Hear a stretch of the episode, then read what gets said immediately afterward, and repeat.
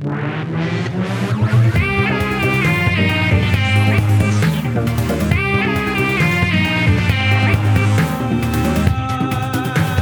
hello, hello. Welcome back to episode 8 of 3 Desi Things. How are you two? We're good, you know, chugging along. Did you just copy that from Veda's previous how are you answer? Did she say chugging along? That's along? exactly what I said in the back episode. That's the best way to describe a pandemic experience is chugging along. There's nothing else happening. surviving, surviving. Gitu had me do uh, what is that number thing that you had me do? when I- Enneagrams. Yeah, Gitu had me take an enneagram test. Did you also take it, Veda? Yes, in fact, I did, and I'm I'm usually very dubious of these personality tests, but it saw through me. Can you explain what an enneagram test is for us? For I those mean- who for the for listeners who actually have a job and have other things to do in their life. Okay, I mean, I'm by no means an expert, but it's like a personality test that puts you in like one of eight categories. One of nine. One of nine categories. Okay, so clearly I have no idea what I'm talking about. One of nine categories, and each category kind of has like their strengths and weaknesses. So I'm a three, which is like a people pleasing perfectionist, basically. I'm a four, which is a moody creative. What am I again? You're an eight. What is that supposed to mean? It's like a like a determined kind of strict rule following person who can get very angry at times. What's the what's the type called? I forget. what is your type called? Mine is called the individualist, and it's like it's like advice is like get over yourself. like Sarbs is called the challenger, which fits. it's like you need to feel less. Everyone Wait, else mine? needs to feel more, and you need to feel less. Mine is type three, the achiever, and it's basically like your biggest fear is being worthless. Yeah, that is my biggest That's fear. like everyone's fear. I mean, apparently it eats at me. This fear of being worthless.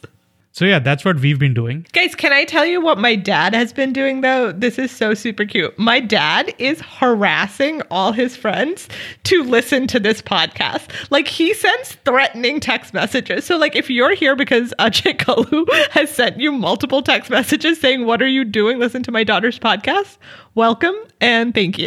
That's really sweet because I don't think I've been able to convince my own immediate family to listen to the podcast. No, my dad like went on the spiel and he was like, I don't it's not for everybody. You don't have to listen to it, but give it a try. Listen to two oh, So episodes. he likes it, huh? He loves it. He sends me as he listens, I get lifetime feedback from it. One time he had to accidentally put it on 1.5 speed and he was like, "Why are you guys speaking so quickly in this episode? Slow down." If you also would like to harass people on our on our behalf and ask them to rate and review and listen to the podcast, we wouldn't be very upset about it. A gentle nudge is all we ask. Do we do we have something interesting today, Veda? And am I going to feel depressed after hearing your your thing for today? I don't think so. I think I think I have something nostalgic for us. So my fact for today is about the Hindustan Ambassador car, which was an iconic vehicle of post-independence India. It was the first car manufactured in independent India, um, and it was manufactured from 1958 till 2014 when they stopped production. Um, every Indian who's been in a car at that time would have ridden in an ambassador. What about you guys? I have for sure. Me too. I love them. They um Sarv I think yesterday said that they look like a VW bug that's put on a little too much weight and that's like such a good description of this car. Isn't it inspired by some British car or like kind of like a model that was borrowed, inspired from a British model? Yeah, it was modeled off uh, the British Morris Oxford series. Uh, apparently, the Oxford Series 3 model, um, but there have been seven generations of the car. So it's interesting because it clearly it's it feels like a very like quintessential independent modern Indian car in some ways because it's it has the colonial history, but it was also manufactured in India, and so it's an Indian car, and that is very it's very symbolic um, for Indians for that reason. And what's interesting is that it kind of bridges. One article I was reading um, was talking about how it like bridges the class divide because it's it was the official car used by government officials. Um, so it's symbolic of like Indian elite and power, but it was also a, a family car, um, and it could it was so large um, that it, it, was very roomy and it could fit like multiple generations uh, of like you know intergenerational families um, together. And, and my mom actually talks about how you know in her summer holidays how all of her cousins her like you know 12 cousins and and and used to get into this their like family ambassador car to go to the movie theater. Well it seats seven which it's a sedan guys. Like it seats seven. That's a minivan level capacity. So like Veda's exactly right right? Like it was a symbol it was a status symbol and it was a symbol of the elite but it was also very much a family car and i think it was everyone's first car probably in our like grandparents or parents generation. I mean, I want to interject here and kind of mention that not everybody could afford cars. So for anybody who could afford cars, I believe the ambassador or the other one, uh, Premier Padmini, Fiat Premier Padmini, would have been their car. Uh, I have sat in several ambassadors it's huge. The car is huge. There's so much leg room even in the back seat and vertical room. I, I believe when I was young, I don't think I could reach the roof of the car when I was uh, when I would stretch my hand up. So it was it's really tall. And it was never really significantly updated, right? Like, I mean, I'm sure the engine and stuff was, but the look is very much the same from the 50s. It has kind of like an old world charm to it. Yeah, highly recommend for those who don't know what it looks like. Just hit the pause button, take a look at our Instagram feed and look at what an ambassador car looks like. It's, you know, it's very, um, in some ways, also a very like funny image, right? Because it's like this very like big, sturdy car like i mean they a lot of drivers used to joke that if you're in an ambassador you're probably safe and the other if in an and if you're in an accident in an ambassador it's the other guy who has to be worried because your car wouldn't like it wouldn't budge. Like the other guy would be like completely crushed or whatever. But okay so i'm not i've never driven an ambassador but supposedly it's not like there's a great article um, in the bbc that talks about like how the handbrake rarely worked properly. So you spawned a generation of drivers that could easily do hills deftly like balancing the accelerator and the brake and like you know like the fact that it had like the smoothness of an earthquake. Like it's not like a BMW like level ride or anything. It's not the greatest. I've I don't think I've driven an ambassador, or I may have once maybe, but it's not a smooth ride at all. Uh, it's just very spacious. It's very um, it's also very loud. The same article, it's by Hormazd Sorabjee, who's the editor of Autocar India. So the article is really funny. He talks about how the joke is that the only thing, the only thing that doesn't make noise in an ambassador is the horn. the smoothness of an earthquake is such a good way to describe that ride. Not not great for its mileage. Uh, not known for its mileage. Uh, but you know, I, in, interestingly, I I did read that because of you know its universality at the time, even in the 70s and the 80s, they did use it in car rallies.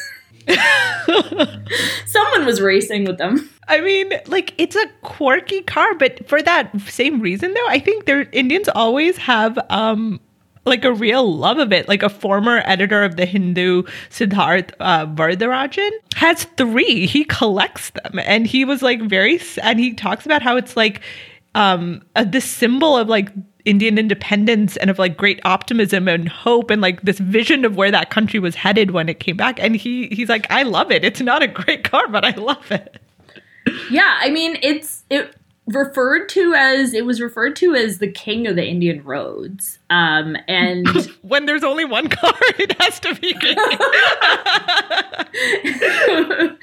um, it was a diesel car, and it was basically, you know, it's interesting because as you're saying, it was the you know basically one of the only cars available for decades. Um, that it would it it is connected to how we envision a lot of different um, industries and and like you know from the government to the family to even the taxis. I think one one of the ways it lives on is actually in the like some of the you know the quintessential kaali peeli black and yellow taxis.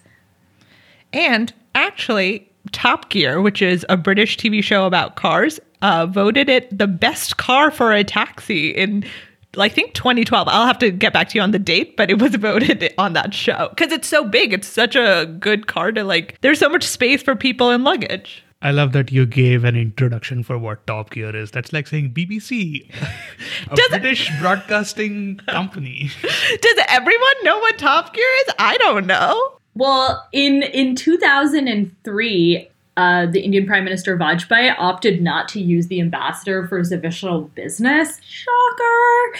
Um, and he and he instead went for a Beamer, and it was like a big deal, and it was like a you know a sign that the country was moving away from the ambassador to different kinds of they had a lot more car options than luxury cars what symbolized power was was different um, so and eventually you know, um, production went down and and the sales were going down. So it did it did halt in 2014. Yeah, Hindustan Motors did try though. They tried to um, export it to other countries, including like Pakistan, Bangladesh. They tried even England, and it just like did not pick up. It had a very interesting history in Dubai where it was used as a delivery vehicle because it was literally the cheapest car that you could buy for a delivery vehicle. The only thing cheaper than that was a moped, but you couldn't deliver like big things on that. So they were like, this car is great. Like they made it like things were being delivered in an ambassador for years in Dubai because it's just so cheap. I don't think they did much uh, to make it as smooth a ride as potentially the Beamer or Range Rover, like these actually luxury cars. So I think once those cars came into the market, Indians probably were like, including Prime Minister Vajpayee, was like, no, thank you. They did dub it the Ambi to appeal to younger people. So fans and apparently younger millennials may call it the Ambi. I don't know. They don't. I've never heard that. Also, I have to add later that it was sold to the Peugeot or whatever car company, which also makes the peppermill that I use. yeah, the French company. Yeah. I don't know how to pronounce it. Peugeot. I call it Peugeot. So they sold Hindustan Motors sold the ambassador brand to the PSA group in 2017 and people have been hoping that maybe there'll be like a new version that'll make a comeback. I've seen that there there have been some new designs like an electric more like swanky version but it hasn't necessarily come out yet. The thing is that when you make it swanky, it's no longer an ambassador. And like that's not the ambassador is not a swanky car. But damn do you feel powerful in India when you sit in an ambassador because you look like an official, right? I've only ridden it with my uncle who was like a government official. So like you just feel like I am the king of the road. Kudos to them, right? Like they tried to send it to England and be like, maybe it'll catch on here. Your handbrake doesn't work. Also, you modeled it off a British car. which has since like evolved right and gotten you have stayed exactly the same i also i think briefly they flirted with this idea of like a stretch ambassador which didn't really catch on so it was like an ambassador limo type thing i'll put an image i saw an image i'll put it on instagram something that awkward looking should not be stretched that does not improve it So was it hard to drive it? Like because it was so sturdy? Yeah, it's it's kind of like a it's not very responsive. It's the same BBC article by Hormazd Sorabjee. He talks about how you needed such strong triceps to turn the car and turn the steering wheel because I mean this was before power steering became a thing, right? So I my first our first car was a Maruti 800 and that did not have power steering. So probably my triceps are stronger because like I'm just used to rotating the wheel so much because it won't turn like that otherwise. But also in that same article, he says that the indicators for controls were like often mounted in really like weird positions and like the brakes were super soft. So like it like you had to focus when driving an ambassador. It wasn't like you could throw it on cruise control or whatever. Another thing I read was that like the silver lining of the fact that like this car was present everywhere was that if it broke down, anybody knew how to fix it. Like any mechanic, it wasn't like you had to be a specialist on this on a specific car. It was like, oh yeah, I know how to fix this. And can I mention one thing that I have noticed? I used to, I kind of remember now, now that the article mentions it. So every ambassador car above the fuel uh, thing always had like a wet piece of handkerchief or a wet piece of cloth or something. So there was like a wet piece of cloth near the exhaust uh, pump, right? And the reason for that is, uh, I just read this read in the same BBC article that the the mechanical fuel pump was just under the exhaust. So because of the ex- because the exhaust got so hot, the fuel in the pump would evaporate and cause vapor lock and cause kind of the car to shut down essentially. So because this was inspired by a British design, right, and it doesn't get as hot in I mean England is cold and rainy, but Indian summers are super hot, so ambassadors often broke down because of this. So this is where Indian Jugaad came in, where they would put like a wet piece of cloth on the or below I think the the exhaust so that that piece of cloth would cool that area and essentially stop the vapor lock from happening. Is that why, like, you know, in in the movies of the time, in the Hindi movies of the time, like these cars are like, you know, breaking. There's like a lot of comedy around these cars like stopping all the time. They like work it into the storyline, and then people are suddenly like you know just becomes a comedy of errors and then they're also they're also like getting out and pushing the car and it just like i feel like they just it was like a thing of the time that they just like worked around and it made itself in way into comedies too It probably was, but Bates, then tell us this. Why did it take so long for other cars to like really take a foothold in the Indian market? If this car is like such a curiosity, why why was it the king of the Indian road? Yeah, it's super interesting because it's also symbolic and you know a remnant of um, you know the policies that India pursued post independence, um, socialist policies uh, with regard to a lot of these industries, and um, it's something that's called the license Raj era. It's reflective of the license Raj era, which basically meant that it was a time when, in order to you know, produce anything or start a company or manufacture things, you needed like permits or licenses from every single uh, department, and there was just a lot of bureaucracy, and the only way to get it was if you were very influential. So it was extremely one really hard to to to get something off the ground, but they also led to a lot of production delays and it led to the omnipresence of one kind of car and it was only certain kind of families and industrialists that were already you know well established in this case uh, the birla families uh, started hindustan motors which produced the ambassador car that were able to break in. Um, and it's interesting Saurabh um, you know mentioned the maruti 800 um, the ambassador car's popularity started to dip in the mid to late 90s with the emergence of the Maruti uh, car. Uh, it was a compact car and, and became like the the new like family friendly affordable car. Which in in my memory, in, I think for a lot of people of our generation, the Maruti car is also like we have a lot of memories with associated with the Maruti 800 um, car as well. The Maruti is also an Indian car, right?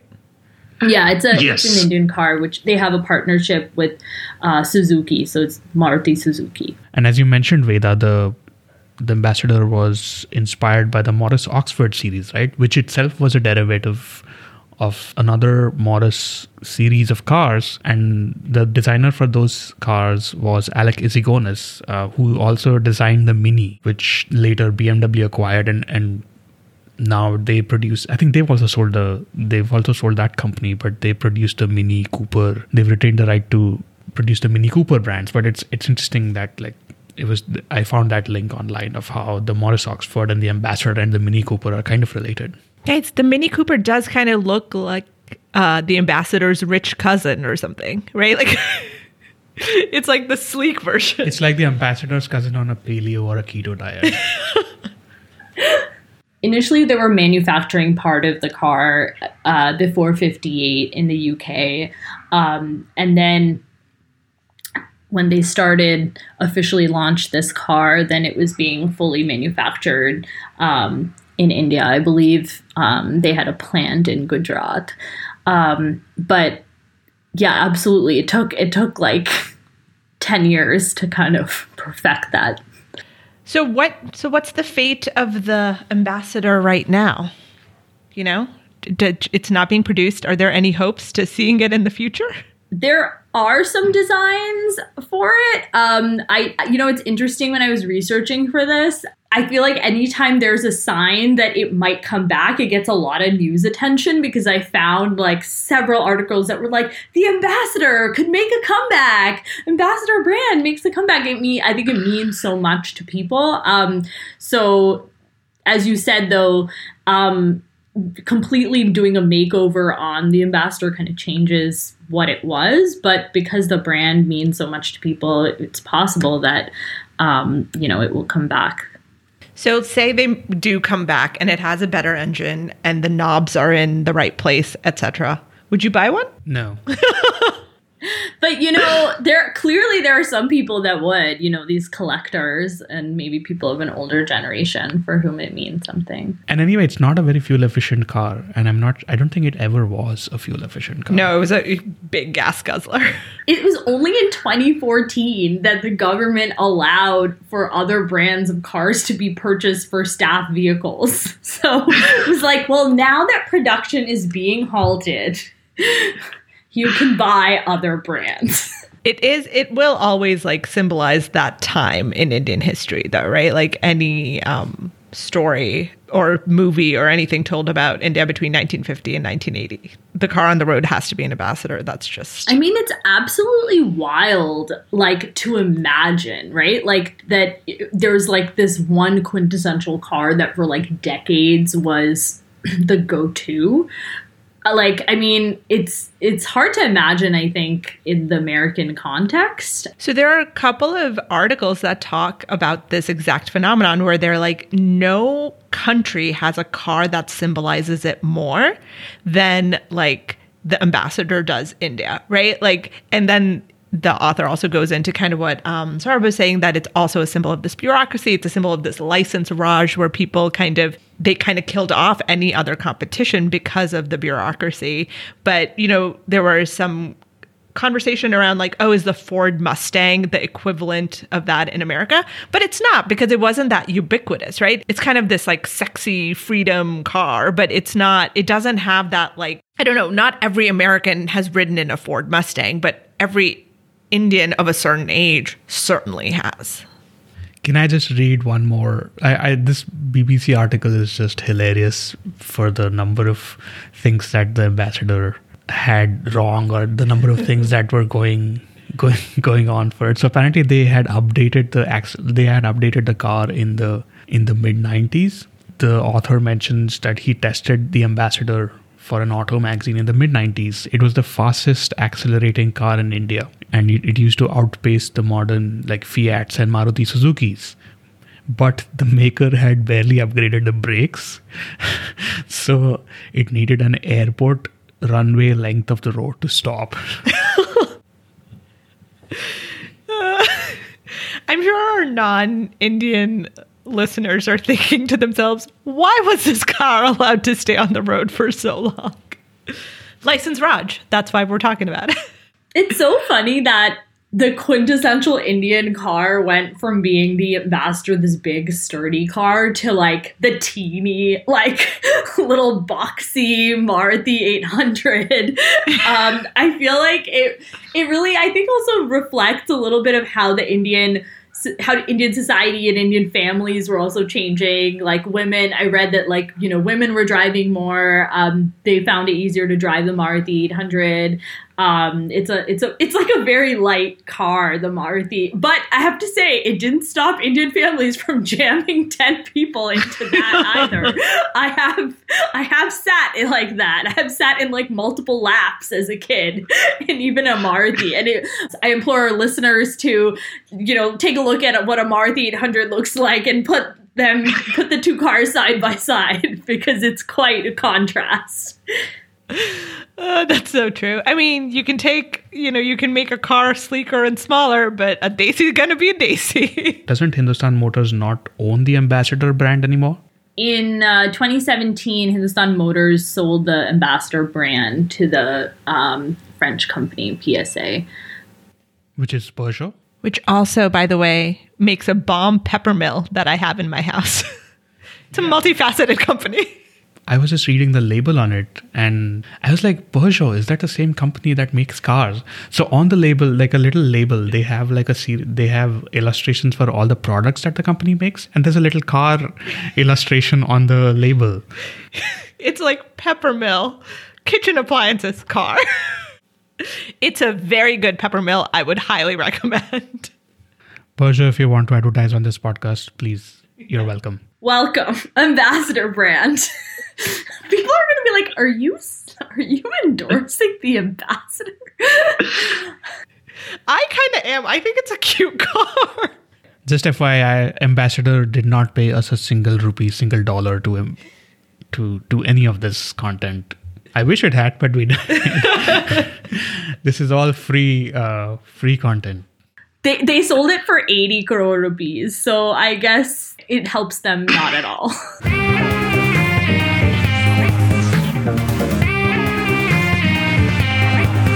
My fact is actually leaving India today. Uh, my fact is about Kuldeep Rai Singh, who was an Indian medical student at UCLA in the late 50s, who went on to be featured on Groucho Marx's show You Bet Your Life. And it launched like a minor music career for him, which he started his music career on a student visa and not a work visa, which a lot of our listeners might know is illegal. So he was deported and kind of cut short this budding musical career. So yeah, he went on Groucho Marx's show, and after the show, uh, he was flooded with something like eight thousand fan letters, five of which had marriage proposals. Kuldeep Singh fan clubs kind of popped up all over the country. So he was kind of an overnight sensation because he had such a beautiful, melodious voice. And Groucho Marx's show is like a big starting point. Right? It's like a launching platform.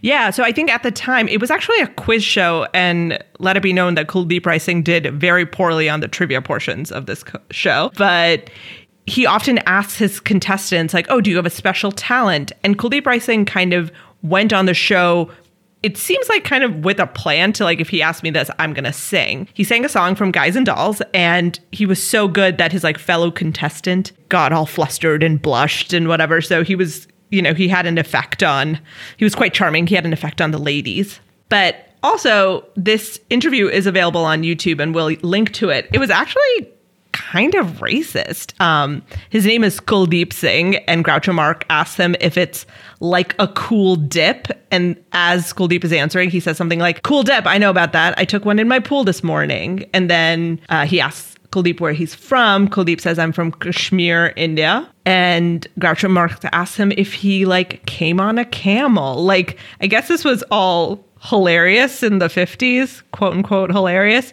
but it's it's rough and it kind of gives you a peek into what people of color, Desis in the United States at that time were kind of routinely exposed to. But Kuldeep really takes it like a star. He kind of banters back and he says something like, Well, I had to take a boat because famously camels don't swim or something. So I was like, Yeah, it's a good comeback for like a pretty stupid joke. So did he go back to India after he left the US? Well, before he left the US, he like signed with um, like a recording contract called RCA Victor, and he had a Profile in Life magazine. And then it was the Profile in Life magazine where they talked about how he was a medical student and how he was Indian that led immigration and natural services at the time to look into what this guy was doing and what his visa looked like. Um, and he was asked to leave and he went to Mexico and he awaited his visitor's visa. It's not really clear what happens once he goes to Mexico, but a lot of the sources cite like the stigma of deportation and kind of just this gap in his uh, career kind of just led to all his offers fizzling out. And then he resurfaces again in like the 1960s in Spain, where he again has like a very minor um, career, but nothing, nothing major. He doesn't ever go back to India as far as I could find. But that's cool though that he did this. And uh, I was reading a profile of him that South Asian American Digital Archive did, and they have like pretty detailed, a pretty detailed profile on his life, and they have uh, links to his YouTube channel, and uh, he has like a I don't know if he has it or some of his fans have it. It seems like he there's a website. Uh, it's called uh, yeah, it's called kuldeep.50megs.com, which is like this amazing looking 90s style website in fluorescent and red colors, which has links to all of his songs, a lot of which are in Spanish, some of which are in German. But he has a brilliant voice, right? He is he was called the Elvis Presley of the West briefly. Uh, Elvis Presley is from the West. I don't know, that's what he called him. I think you mean the East. Okay, Elvis Presley of the East. I'm keeping that. Please keep that. Keep that. Keep that. you guys suck. Where was Elvis from? California? Tennessee? That's the East. He was from California. Okay, West as in west of the country, not west of the world. Yeah. Okay, whatever. West of the country. Keep that. I want my vindication. Anyways, Anyways, no, he had like an amazing voice, and he, you know, he suppo- reportedly hit one of his appearances on NBC created a new record of fan mail that NBC received about an artist at the time. So, like, he definitely had people hot and bothered. he got 8,000 fan letters. Women Yeah. were like that obsessed with him that they even included marriage proposals. So if you look at his uh, video, uh, the Groucho Marx video that she was talking about, he's actually very charming. He plays to the he's pl- he plays to the crowd, and he he he actually does pretty well with witty retorts and like comebacks with Groucho Marx. So he's he has a he definitely has a stage presence, and like I think he did come prepared because this is such a big stage. But I also read like uh, I was reading up on him on in some other articles and some older archives that we're not really sure where in India he's from and what his background, like growing up, is, right? Yeah, this actually became an issue during his time, like during his minor stardom, is that people, there was a lot of like aspersions cast. Some people said he grew up in Trinidad. Some people said he was not from India at all. Some people said he grew up in Puerto Rico. There's actually not a lot of clarity on where he was born or where he was raised. Do we have do we know about like where he, you know, finally ended up? So we don't, honestly, we don't know if, well, I mean, given that he was a student in 1954, probably he must have passed away, but the la- his last quote unquote appearance is like, uh, is on a YouTube channel from I think his last posts were from 2008 or something, and I believe he was last known to be in Spain where he was living as like a musician. And that the website that i mentioned it says that he had a he had a show on spanish radio called radio madrid or something. I was not able to verify that uh, and it's kind of hard to track down all of these archives especially when when he gets into spain because a lot of them are not like obviously not in english. So the archives get even more difficult to track down. You know what's interesting um, and sad is that you know you know clearly this he had this musical talent and um, screen presence and stuff, and that even when he managed to return briefly to the U.S., um, he got the offers he mostly seemed to get were like you know very orientalist roles and so weren't really like doing justice to you know what he probably wanted to do um, and could have achieved Yeah, you're right, Veda. And like I think that's been a theme probably till like the early 2000s because everybody was being like typecast into that South Asian, whatever kind of uh, brown man from the Oriental mystic East kind of role. And even, I mean, today, right? Like, you still see a lot of like tech dudes and 7 Eleven owners. Like, that's cab drivers in New York, right? Like, doctors. Kal Penn later went on to be on House as a doctor, right? Like, we can't seem to break out of the stereotype. You're seeing it a little bit more now when people of South Asian descent are making their own films, right? Kumail Nanjiani can make a romantic comedy about his love story because he wrote it, he produced it, like, you know, partnered with Judd Apatow or whatever. But um yeah, you see these tropes kind of exist for a long, long time. No, I was also reading. I I was like, okay, let me look at some of the other South Asian entertainers or somebody in the entertainment industry. I read about this guy called Sabu Dastagir, uh, who was born in uh, Mysore. Like he's born in 1924.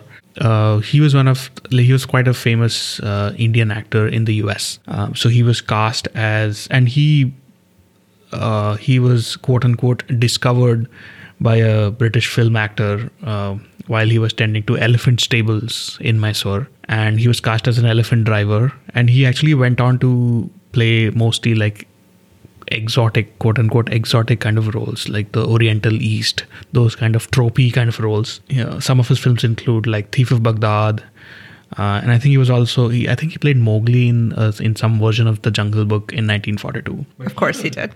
But he has kind of a crazy story. So he became a U.S. citizen in 1944, uh, and he joined the Air Force, uh, the U.S. Air Force, and he completed 42 missions in the South Pacific. And he ended up dying uh, in 1963. Actually, he died pretty young. I think he died at the age of 39 or something. But he has kind of a crazy story, and I would love to explore this more in another episode. But just wanted to mention that as well. No, that would be interesting to hear, um, and and find more about some of these early, learn more about some of these early South Asian actors in Hollywood. And I was just gonna say that like I hate that they had to play these like stereotyped exotic roles, but I'm almost glad that they got to play them, right? Like it's not like Mickey Rooney in Breakfast at Tiffany's where he plays like an East Asian person, right? Like that was also happening. There was a lot of brown face happening at that time. At least a few few Indian people got cast. Yeah, I was reading even Peter Sellers apparently played an Indian in some movie. Yes. Yeah, I mean, there's that great episode um, of Master of None, right, with that Aziz Ansari show where he explores like all these like, you know, Middle Eastern, South Asian people were often played by white guys in brown face. So something to think about. Yeah, that episode is actually really funny because they realize like all the I think it has the Peter Sellers clip as well and and they're like they have this moment and they're like, wait, all these, all the representation I thought I had is like actually brown face. and then, like, the punchline of the scene is like, is Mindy Kaling real? like, so. Can we also talk about the reverse, like white people playing roles in Bollywood? Go ahead. Yeah. Tom Alter comes to mind. Well, yes, but Tom Alter is also like he grew up, like he was born and raised in India. So I mean, he's white, yes, but like he. Oh, he's Indian, but yeah. he's white, and he's also like very well versed. He's like a very, was very well versed in Urdu and Hindi. So right, but we reduced him to being the villain in most films. like, you know, like you exoticize, you get exoticized here, and then white people. I don't know. I feel like white people were always the bad guys in '70s movies. Yeah, Bob Christo from uh, from Mr. India. Uh, the guy who wants to steal the Hanuman statue. Oh, the bald guy. Who I think recently passed away. R.I.P. Bob Christo. Of course, we have Captain Russell, aka Paul Blackthorne. Dugna Lagaan. Teen Guna. Teen Guna. It goes it goes up slowly. Goes up. the negotiation goes up. You know, Paul Blackthorne, like I think I believe he like had to take some like Hindi tutoring to even get to that level. to be able to say that in Lagaan. I mean, while we are on Lagaan, of course, we should we have to mention Rachel Shelley. I just want to say though that you know it's a little different, like with these you know roles of like white actors playing more like villainous roles in Bollywood films at this time because I mean they have this is like a post-colonial period and um you know the the context is a little different if you've like just come out of British colonial rule. The context is completely different and right, right? Like in the 50s, 60s, even today when you tell those stories the Brits are the villains of those stories. They were, you know, they were the ruling minority or whatever. So yeah, but it's just interesting to to see. And also like what else? They can't play native Indian. So like who are they gonna play? I did want to say something interesting about Kuldeep, though, that when he was, um, because of that kind of offhand remark that Groucho Marx made about his name being Cool Dip, he, that became his recording name in the United States. Like he had to kind of, to go back to a previous conversation about changing your name and making yourself more palatable, he had to make this kind of like rock and roll name for himself, and he was called Cool Dip. That's really remarkable, you know, that he like took that kind of jab on on the cool dip and then on his chin and then just like turned it around and like recorded on that name. and good sense of like marketing and stuff, right? Like he he made it work for himself. I don't know. I'm like very impressed by this person. Uh it's unfortunate we didn't see like where his potential could have really taken him because of all this immigration stuff. It just kind of put a roadblock in what could have been a super uh, skyrocketing career. He's also very handsome. I actually watched another episode of You Bet Your Life, and apparently his sister also, or at least somebody who said she was his sister, came on the episode. I think like five or six episodes after he was on the show, because I'm kind of unsure because she has like a very like she has an accent that a native Spanish speaking person would have, and it's kind of very different from Kuldeep's accent. So I'm kind of not I'm not sure what's uh, what what the sourcing is for that, and I could not find it. But she does. Her name is. She says her name is Kishori Singh. She says I'm Kuldeep's sister, and like she, I think she also goes on the quiz show. Yeah, so there's no like information about her. She clearly didn't like have the same like the world didn't have the same reaction to her that they had to Kuldeep. It would be interesting if she was just like, it's the 50s, no one can trace this stuff. Like this guy's skyrocketing. I'll just pretend to be his sister. Like that would also be kind of a cool, cool scam. One final thing, I wanted to give a shout out to South Asian American Digital Archive, who have a really amazing collection of old photographs, and they've categorized it into different themes. One of the themes is called the First Days Project, in which they've kind of collected photos from the first days uh, people from South Asia moved into America, and they've kind of made it an archive. There's there's actually an like a quite a fascinating collection of photos, and it's kind of it's it's a very nice trip and it's a very eye-opening trip down memory lane. Yeah, it's a fantastic project. So follow saada.org.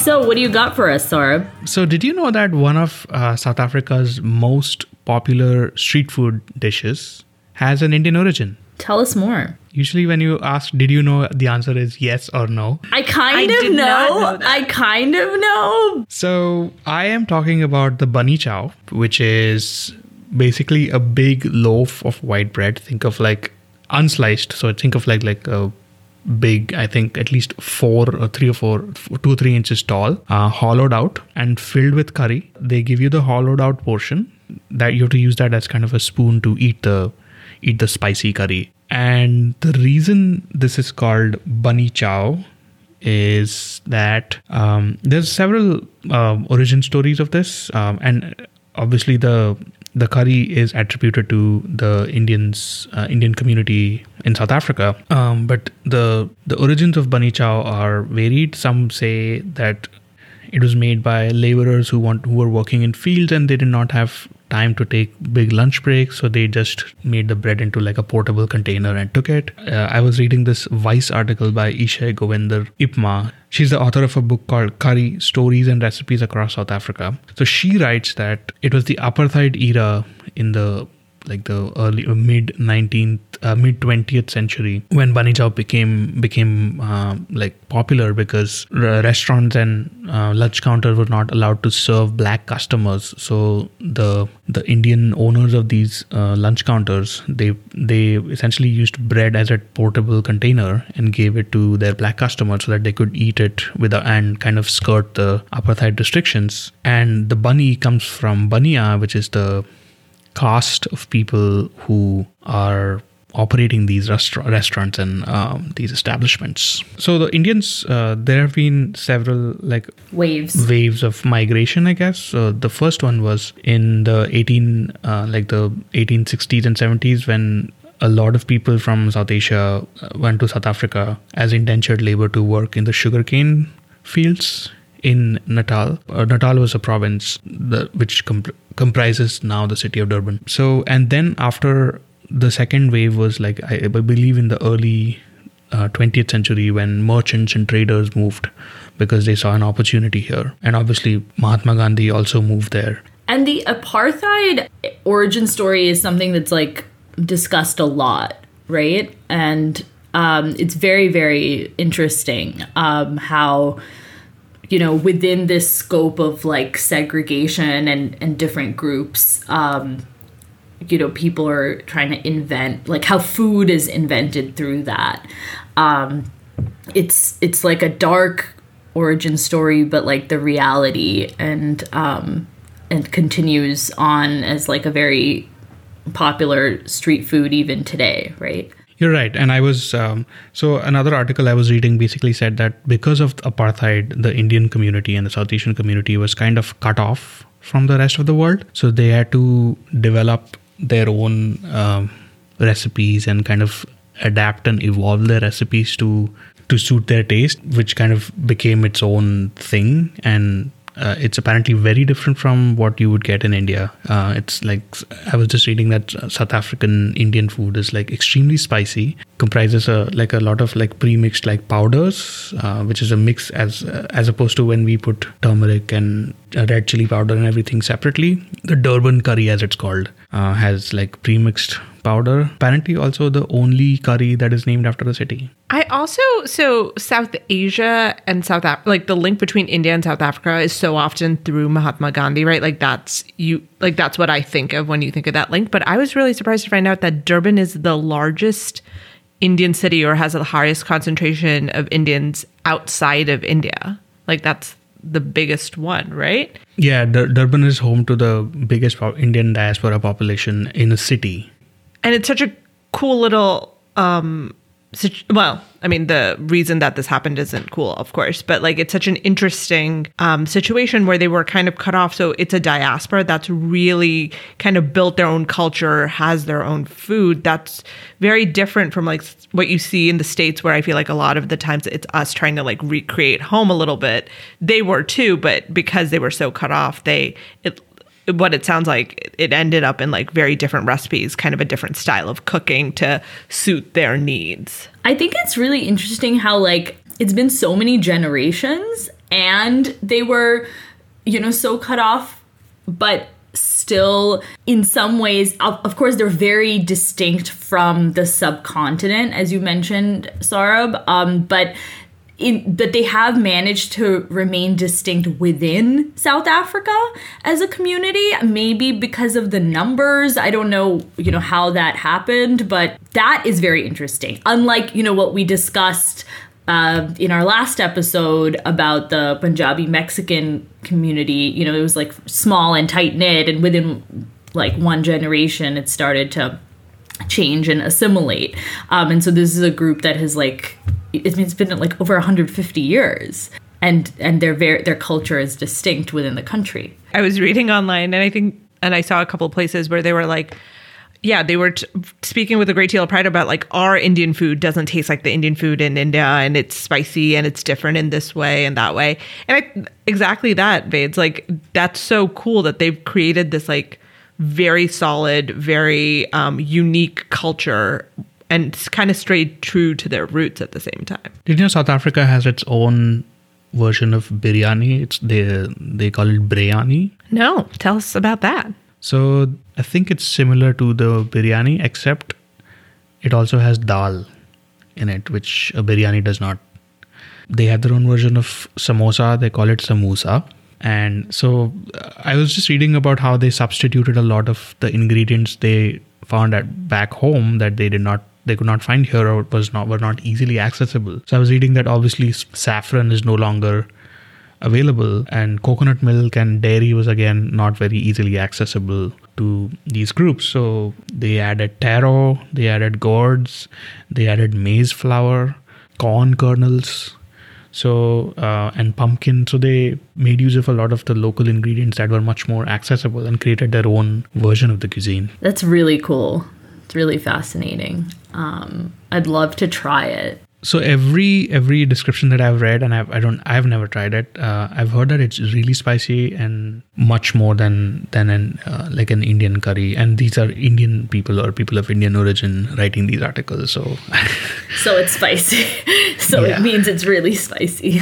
I have a logistic question. It's a bowl of curry and then a hollowed out piece of bread that you use as a spoon, or is the curry in the hollowed out piece of bread? the curry is in the bread is the container so the curry is in the bread that was the whole point because you couldn't have a container I know, but earlier you said it was used as a spoon. So I was like, the when bread? you hollow out a bread there is one piece that comes out oh.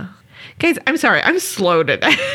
Uh, I was just reading the origins of who has kind of invented it, and it's not really. Uh, there's several restaurants that claim to have invented it, and one of the restaurants is called Patel's uh, Vegetarian Refreshment Room. Great name. Wait, but Bunny Chow isn't usually vegetarian, is it? Or it can be. I believe it started out as vegetarian, so it had like uh, beans curry, but obviously uh, you can get it in chicken, mutton, and um, like other meats. They just call it a bunny. They don't even call it bunny chow. Like it's just referred to as bunny. The most equivalent or that I could think of was it's kind of like the pav bhaji. Oh. Um, now, now can you picture a hollowed out bread? Yes, I also looked it up. I get it now. The the reason why they use bread was because like the stuff was fall the food would fall out of roti. So like it was easier to like put it in bread. And I I believe that it's it's not just this dish that but like the apartheid period led to like different kinds of like you know finding uh, food to go making dishes that were like sandwich oriented that could like be eaten to go because blacks were not allowed to be served in many of these restaurants and apartheid in south africa uh, was like eliminated fairly recently Ninety four. So this is like in when we were kids Yeah, uh, I mean, I can uh, if I can use a cricket angle here. Uh, South Africa does not, despite being a British or a former British colony and like a Commonwealth n- nation, I believe, uh, South Africa does not feature in the first.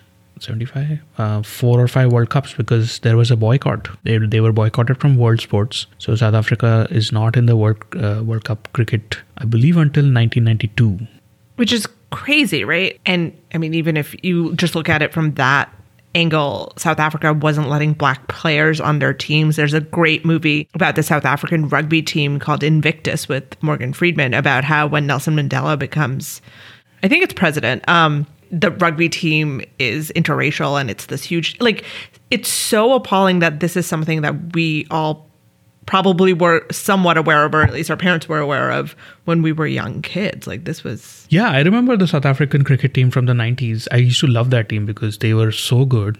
It was all white people. Everybody, I think in 1999, they got their first black player, Makhaya Ntini. Everybody else was white.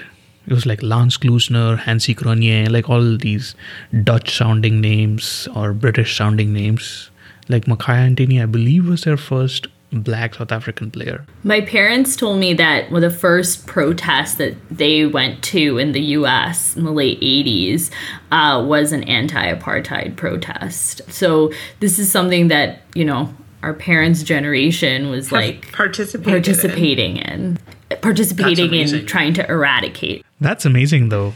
Uh, and I read that like the Indians in South Africa were also a big part of uh, the anti-apartheid movement, and uh, a lot of the leaders of the anti-apartheid movement ended up becoming like ministers and like people in government. Yeah, I think there's a lot more to explore here, and we'll definitely delve into, you know, Indians in South Africa and their stories as well, because the diaspora is so interesting. Yeah, after the pandemic, three Desi Things field trip to South Africa. I really want to go. I really want to go. There's so much. Um, Robin's Island, where Nelson Mandela was in prison for decades. Decades, decades that man spent in prison. Fun fact: uh, so Mahatma Gandhi's law office was just down the street from Patel's vegetarian refreshment room, which claims to be one of the originators of the bunny chow. Can you imagine if we found a picture of Mahatma Gandhi eating bunny chow?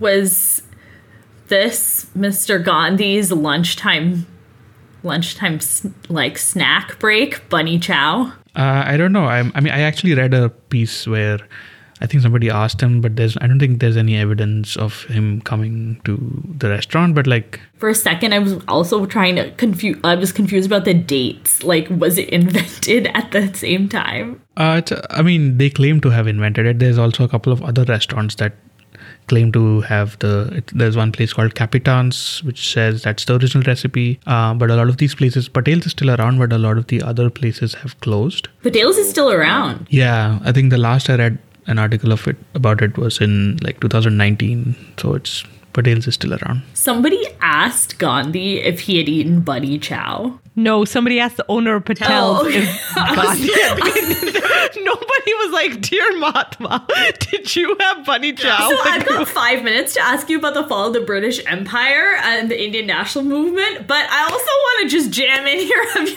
ever tried a bunny chow? That would be me. If I was the journalist at the time, I would do that. whatever, that's a viral moment, and we would know right now. if you are a person who's eaten food in India and had food in South Africa, Indian food in South Africa, tweet us and let us know what's different about it. Is one better? Do you prefer one? I want I want this to be a raging debate. Let's go. Yeah, I want to learn some of the preparatory processes. Maybe something for Krish Ashok to tell us about the science behind South African Indian cuisine. All right. Anything else? Nope, just adding this to the list of places we have to visit after the pandemic's over. All right, that was it. Three Desi Things is Saurabh Datar, Geetika Kallu, and Veda Shastri. You can follow us on Instagram at Three Desi Things or on Twitter at Three Desi Things. You can find us on our website at threedesithings.com or email us at threelazythings at gmail.com. We are on all the podcast platforms, so please subscribe and leave us a review. If you're on an Android or an iPhone, you can find us. You cannot write reviews on Android. Okay. Just tell your friends, subscribe, listen. Thank you to everybody who's already reviewed. We really appreciate it. It helps people find us. Thank you for people who are following us. And we will see you in two weeks.